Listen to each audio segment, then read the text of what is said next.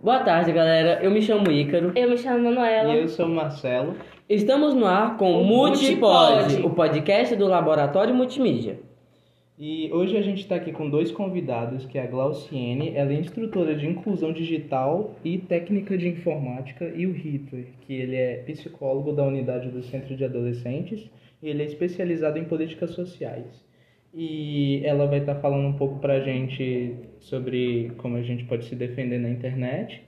E o Hitler ele vai estar falando um pouco mais da, dessa questão emocional e como a gente pode lidar um pouco com as emoções.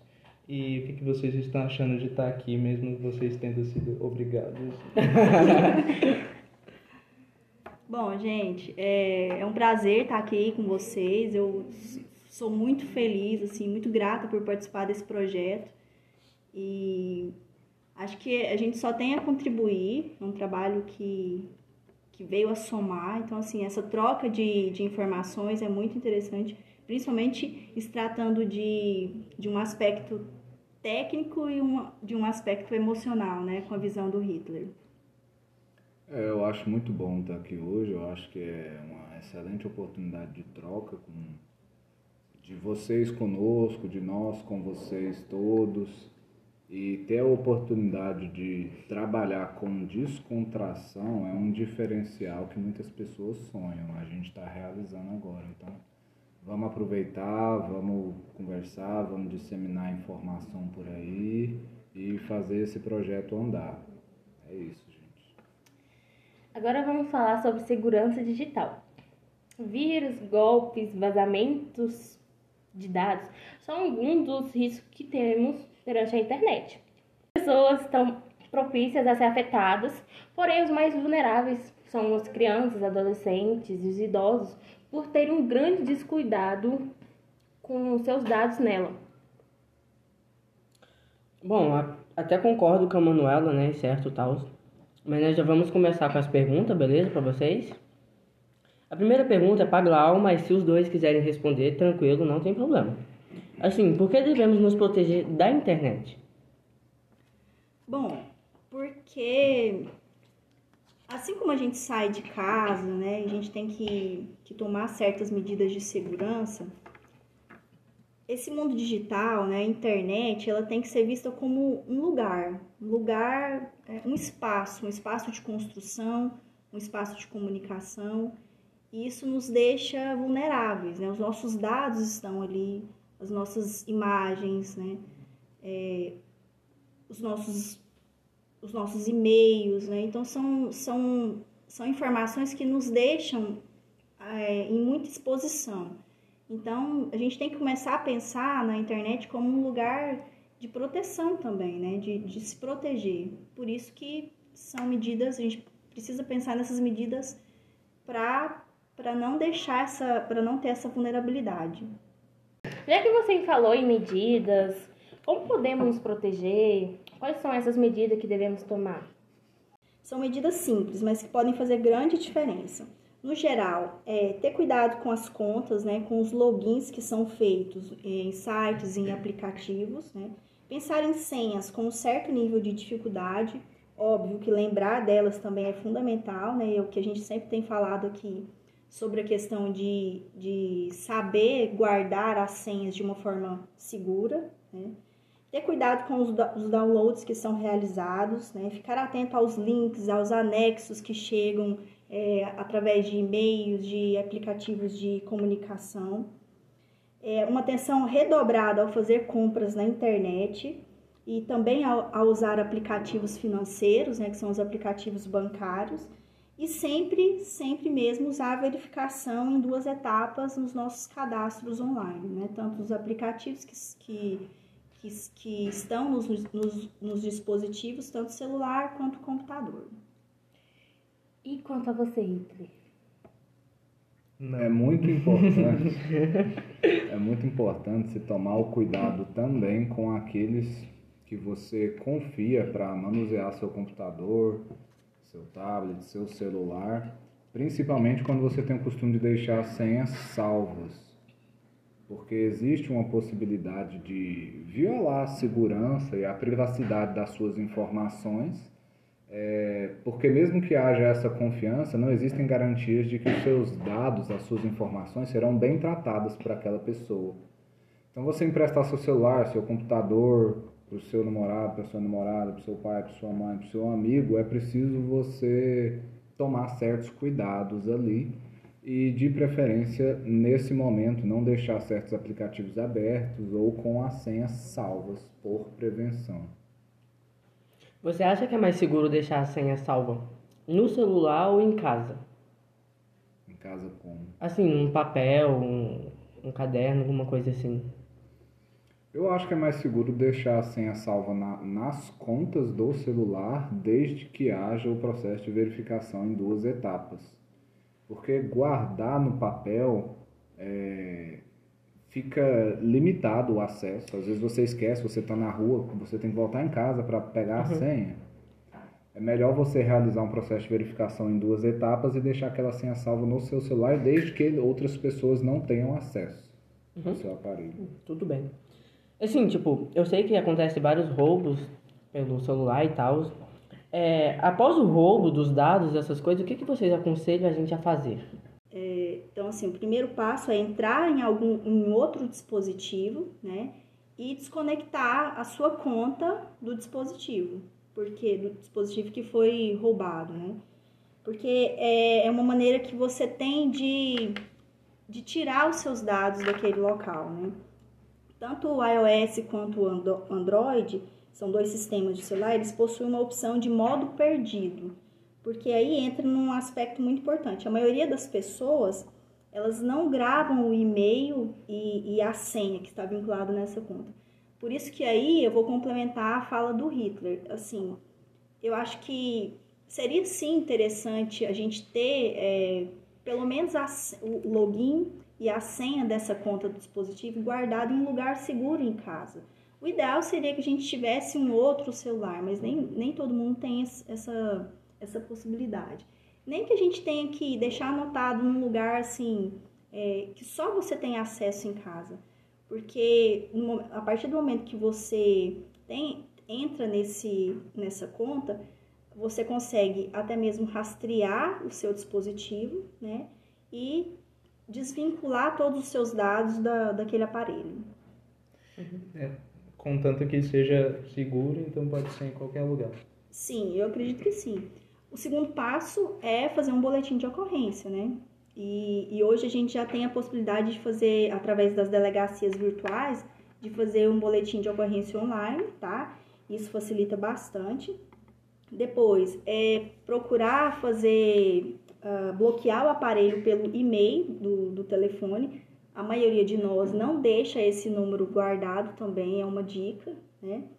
É, se tiver aplicativos bancários instalados ou no histórico de uso do, de, algum, de algum sistema operacional, é importante ligar no serviço de atendimento dessas empresas e solicitar o bloqueio dessas contas, né?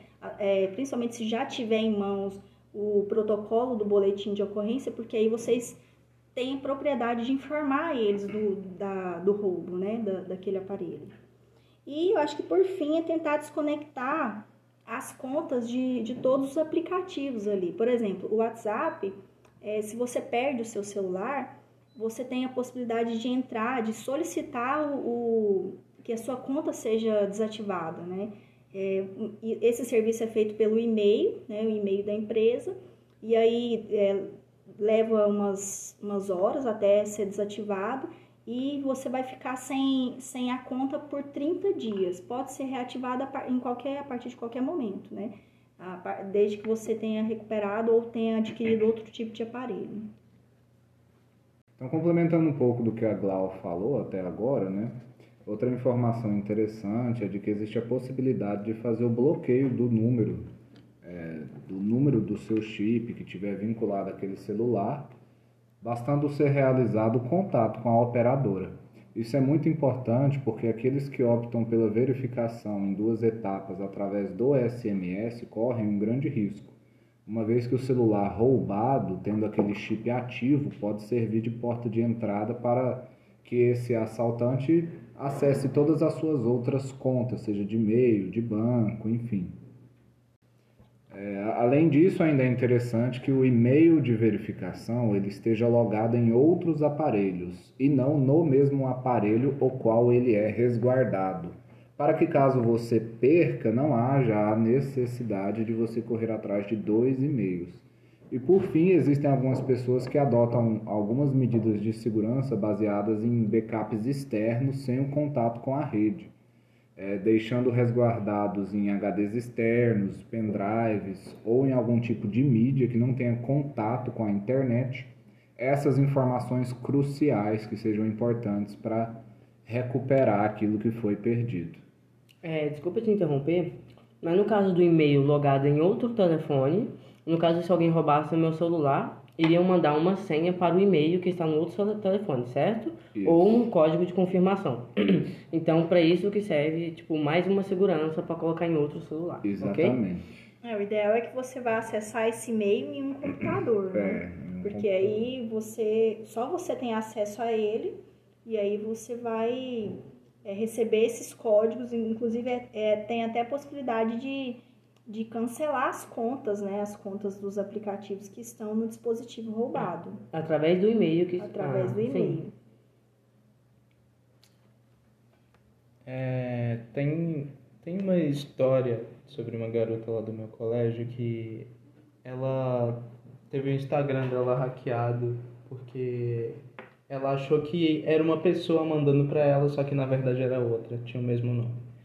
E quando ela abriu o link que foi mandado para ela, ela sabe aconteceu toda aquela aquela coisa que que acontece quando você abre um link cheio de vírus, é, no caso. Isso. Sim.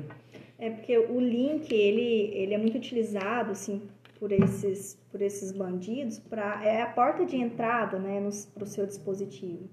Porque ao clicar ali, você acaba instalando outros, é, alguns programas, é, vamos dizer assim, invisíveis que, que conseguem é, é hackear ali as suas informações, né?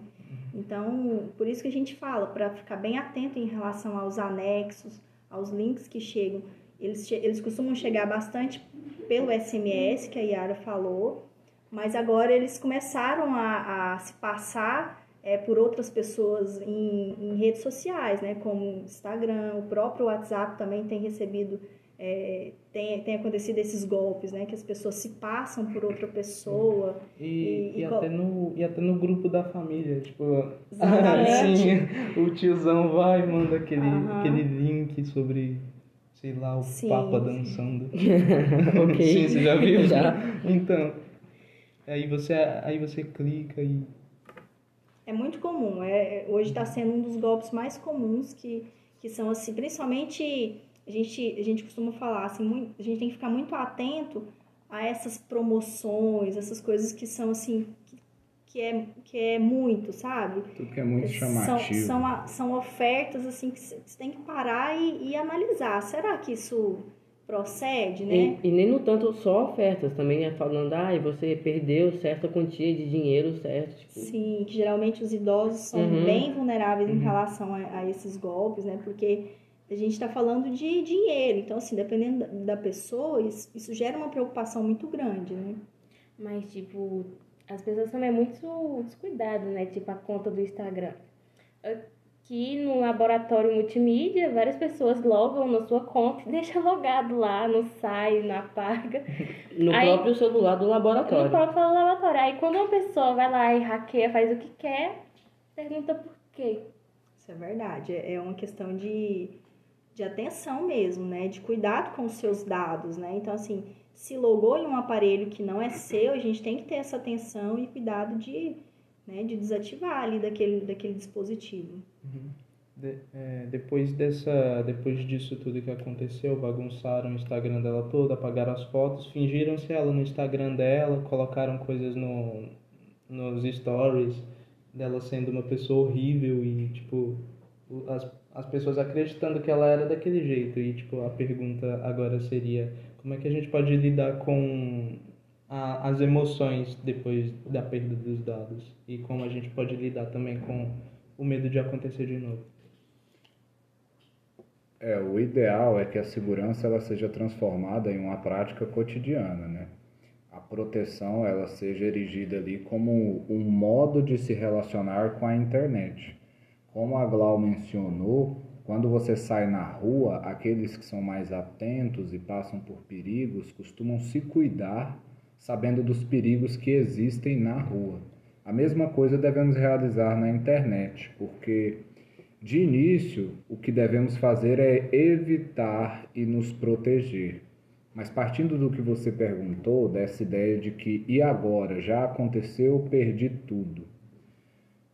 Bom, é, foram é, foi dito aí algumas possibilidades, algumas necessidades de ações que podem ser tomadas para diminuir é, o alcance desses danos na sua vida social, nas suas relações familiares, os, de reduzir o número de informações que você perca. Agora, a nível emocional, é preciso que haja muita. É,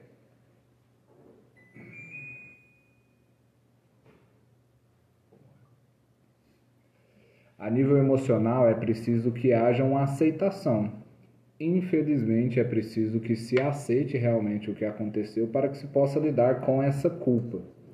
É, existem casos como esse, no qual a imagem que a sociedade e os amigos têm da pessoa são é, terrivelmente danificadas por essas informações que são disseminadas em nome dessa pessoa. É, esse processo de recuperação e de reestruturação, ele é muito mais longo do que a duração desse processo de perca. De uma hora para outra existe a perda dessa conta, mas levam-se meses para recuperar as amizades, as relações, a imagem que havia se construído, às vezes o alcance da divulgação daquelas informações. Então, tendo em mente a dimensão da dificuldade do resgate dessas conquistas que foram realizadas, tanto a prevenção quanto essa aceitação, essa paciência para lidar com esse processo são muito importantes.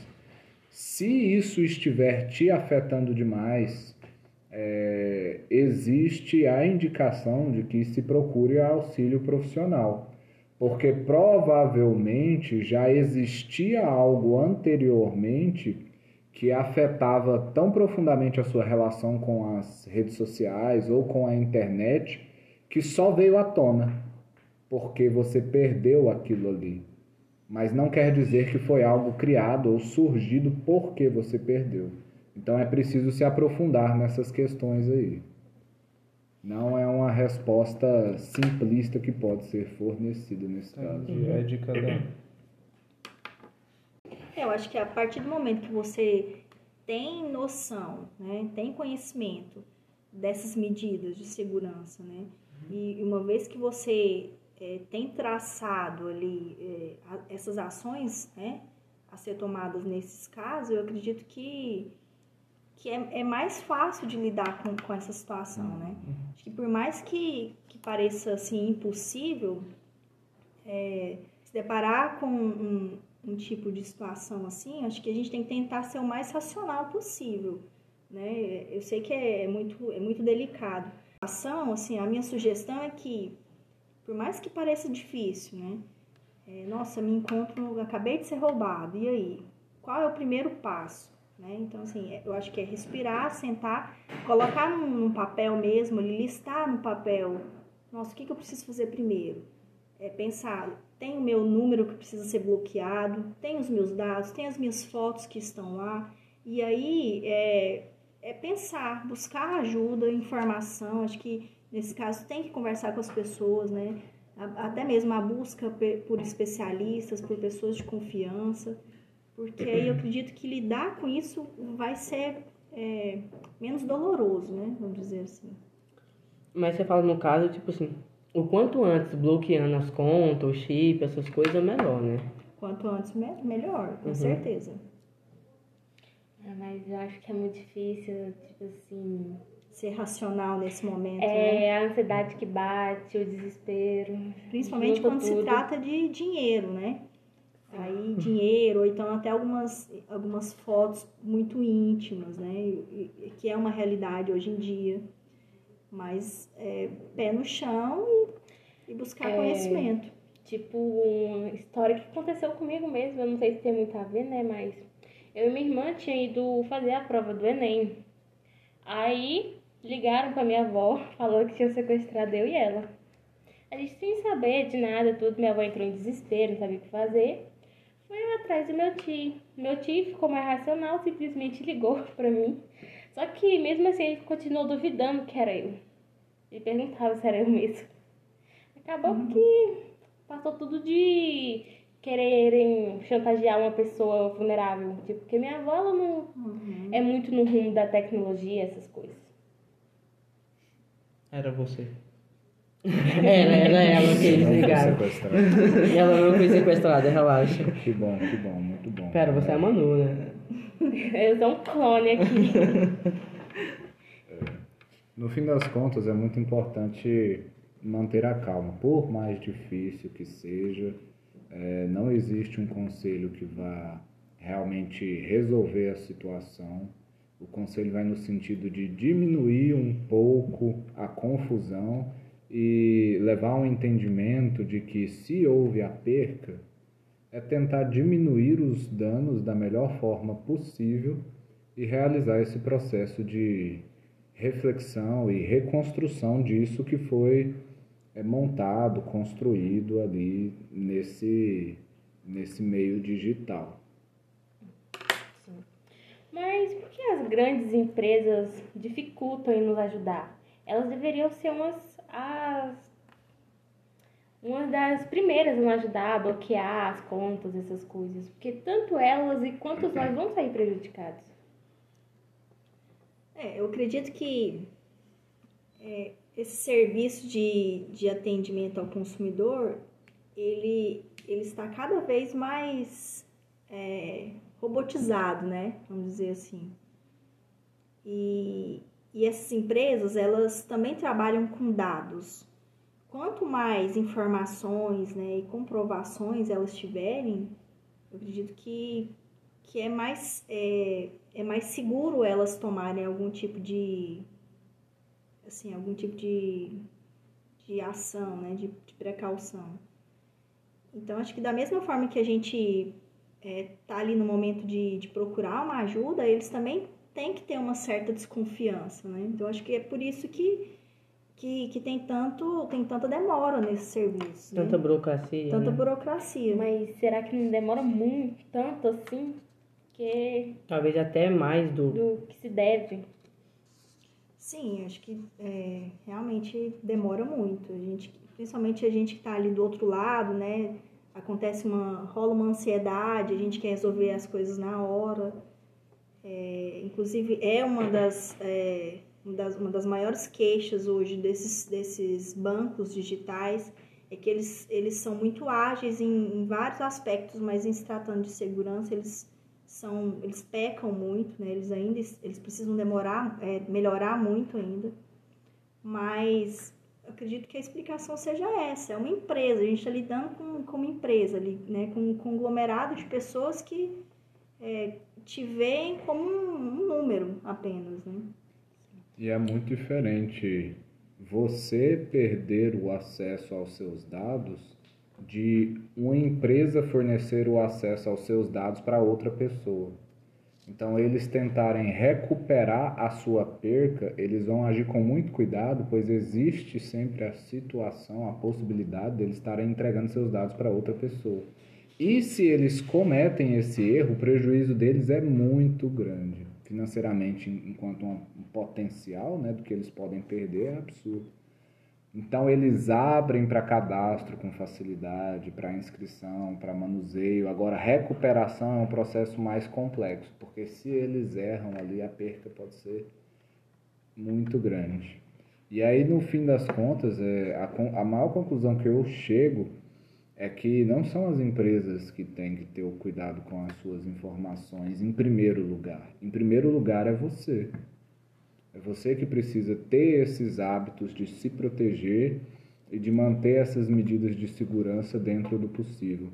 A empresa com certeza deve realizar o papel dela, mas se você não tem boas práticas ou práticas de segurança digital, a empresa sozinha não consegue te proteger. A empresa tá ali no caso para ser a segunda opção, certo? Tipo assim, caso você perca, ela tem que ser a sua segunda opção. É um apoio, é um suporte, né? Então, Pelo menos temos elas para ajudar um pouco. Pouco. Que É. Alguém ensina, vai lá, eu te ajudo, vai com fé, você consegue algum dia. Eu tenho uma pergunta, mas ela é meio besta, então não dou muita atenção, mas é um negócio que eu. É um meme que eu vi no Twitter que é se, se eu pegar meu cartão e eu gastar ele com várias coisas, tipo, supérfluas mesmo, e eu ir lá e clonar o meu próprio cartão e ligar para o banco e falar que clonaram o meu cartão. Eu ganho, eu ganho outro cartão para gastar de novo. Entendeu? Já entendeu a Isso ideia, dá né? certo. Tecnicamente, sim. Achamos um hackeado aqui, ó. Achamos um hackeado. É, assim, a gente falando de clone já é um assunto bem, bem delicado, né? Mas nada é impossível no mundo digital. Acho que Ou é- seja, o Marcelo quer perguntar isso pra ele fazer. Muita informação. Eu já vi empresas que enviam produtos. Você compra um produto da empresa, ele tem um baixo valor, e aí aquele produto às vezes chega com alguma especificação fora do que havia sido combinado com o vendedor. E você faz uma reclamação. Eu já vi empresas agirem da seguinte forma: ela devolve o dinheiro do produto e não pede o produto de volta. Então você, em tese, ganha aquele produto. Eu Mas eu empresa. já vi acontecer isso com produtos de baixo valor. Nunca Eu vi acho que essa acontecer. empresa aí. Já- Aí eu você fica quietinho, né? Porque você. Sim. É, As empresas, principalmente as empresa. empresas de. é, essas grandes empresas como Americanas, Amazon, né? Esses dias eu comprei um. Eu fiz uma compra e aí o prazo de entrega era de seis dias, mas ele passou de 30 dias, né? Até, até então, depois dos 10 dias, eu fui lá, fui lá e cancelei né, a compra. Eles fizeram o estorno né, do, do cartão, do, da- do valor da compra, mas aí eu já tinha até esquecido disso. 40 dias depois o produto chegou. Acho que foi falta de comunicação. Sim, mas é, eu comuniquei eles, né, que o produto chegou, mas Perante eles... a empresa e a empresa de, de Da entregas. transportadora, exatamente. Mas é, o que o Hitler estava falando é que, nesse caso, para a empresa, é, é irrisório, assim, eles, né, eles preferem ter prejuízo no, no produto, mas fidelizar o cliente. Uhum. né? Tanto que eles nem me pediram, eu comuniquei que o produto chegou, é que eu estaria disposta a, a fazer o pagamento pelo boleto, mas eles disseram que não precisavam. Uhum. Bem bacana da Fica parte aí. dele. Não vai fazer diferença pra nós. Não, mas eu acho que é uma forma de, tipo assim, a gente, ela comprou, pagou, a gente fez ela esperar mais do que se devido. É, ali eles podem, tipo assim, se ela for uma pessoa que compra muito, eles podem perder uma grande cliente. Que não é o meu caso.